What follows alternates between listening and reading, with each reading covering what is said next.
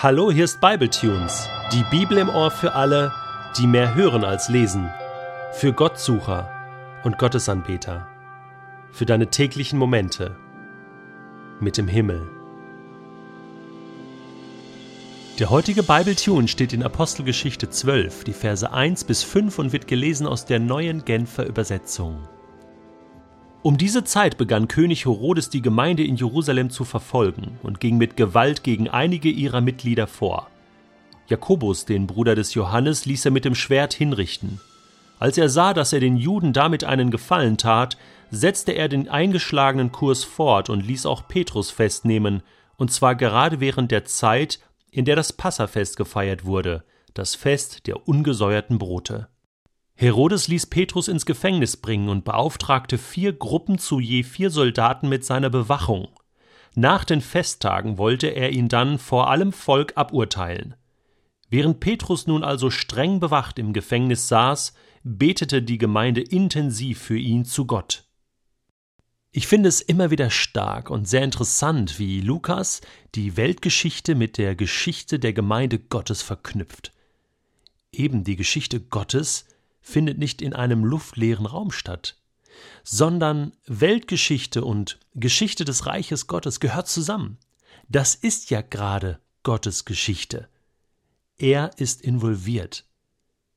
Gott ist involviert in dieser Welt. Er macht mit. Er lenkt die Situation. Er lenkt seine Leute.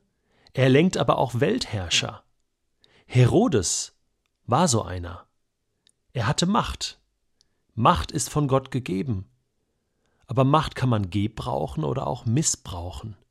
Und Lukas berichtet, wie dieser Mann seine Macht gegen die Gemeinde in Jerusalem missbrauchte. Wer war dieser Herodes? Heinz-Werner Neudorfer, der einen Bibelkommentar zur Apostelgeschichte geschrieben hat, schreibt Folgendes über diesen Mann. In jener Zeit regierte der Herodianer Agrippa I. über Judäa. Schon als Kind wurde der Enkel des großen Herodes zur Erziehung nach Rom geschickt, um dort hellenistische Bildung zu erhalten. Was aus ihm zunächst wurde, war ein Abenteurer und ein Spielertyp. Immerhin fand er Zugang zu höchsten Kreisen und verstand es geschickt, sich mit dem späteren Kaiser Gaius Caligula anzufreunden.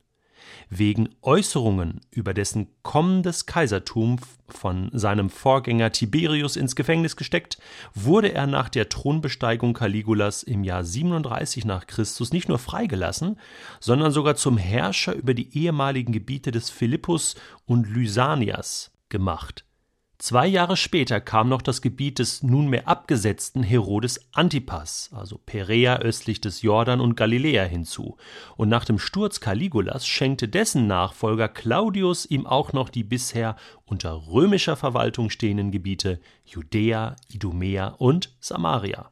Außenpolitisch war Agrippa I. also überaus erfolgreich. Nach innen hatte er jedoch Mühe, dem jüdischen Volk seine Frömmigkeit nachzuweisen, ein Problem, das die Herodes-Dynastie von Anfang an begleitet hat. Schließlich aber war man froh, endlich wieder einen, wenn auch nicht völlig makellosen, Juden edomitischer Herkunft zum König zu haben. Und das ließ manche Schwächen Agrippas vergessen. Auch das Vorgehen gegen die junge Christenheit war kaum etwas anderes als ein taktisches Manöver, um seine Rechtgläubigkeit unter Beweis zu stellen. Und da sind wir jetzt mittendrin als erstes lässt er Jakobus, Bruder des Johannes, umbringen. Hinrichten steht hier mit dem Schwert. Da hat es die Führungsspitze der Jerusalemer Gemeinde mitten ins Herz getroffen. Einer der engsten Verbündeten von Jesus.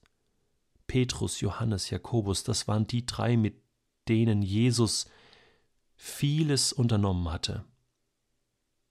Und dieser Jakobus war nun tot. Hingerichtet? Fragezeichen.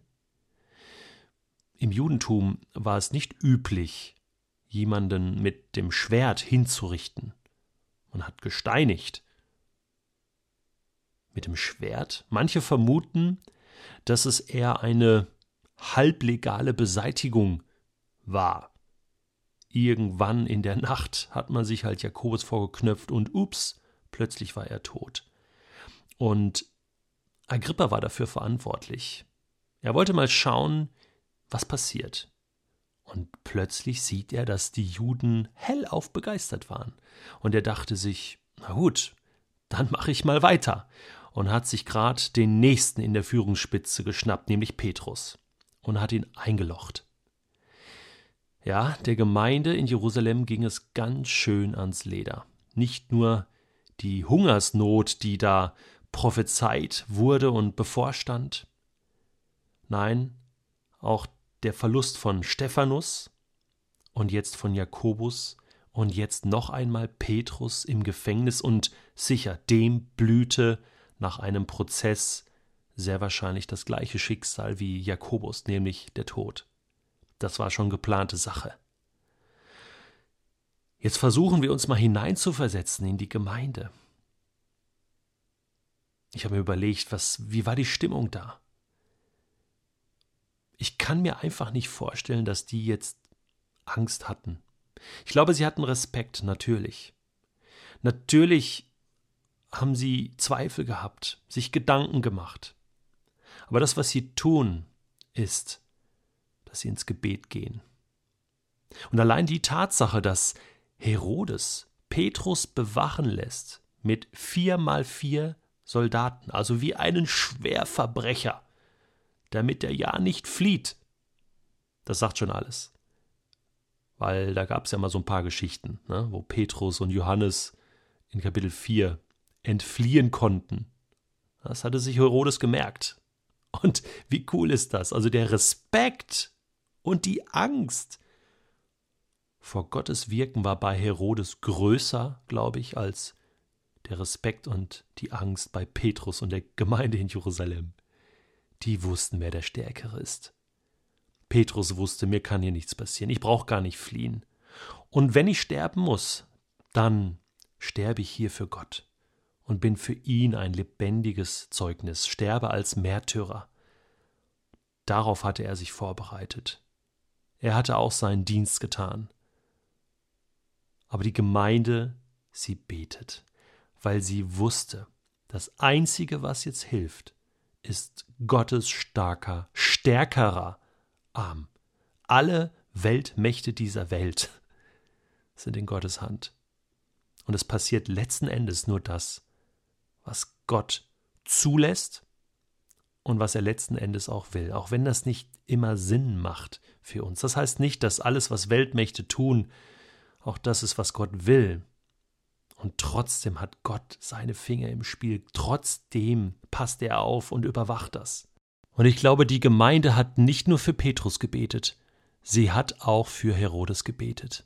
Ganz bestimmt, dass Gott seinen Willen tun kann.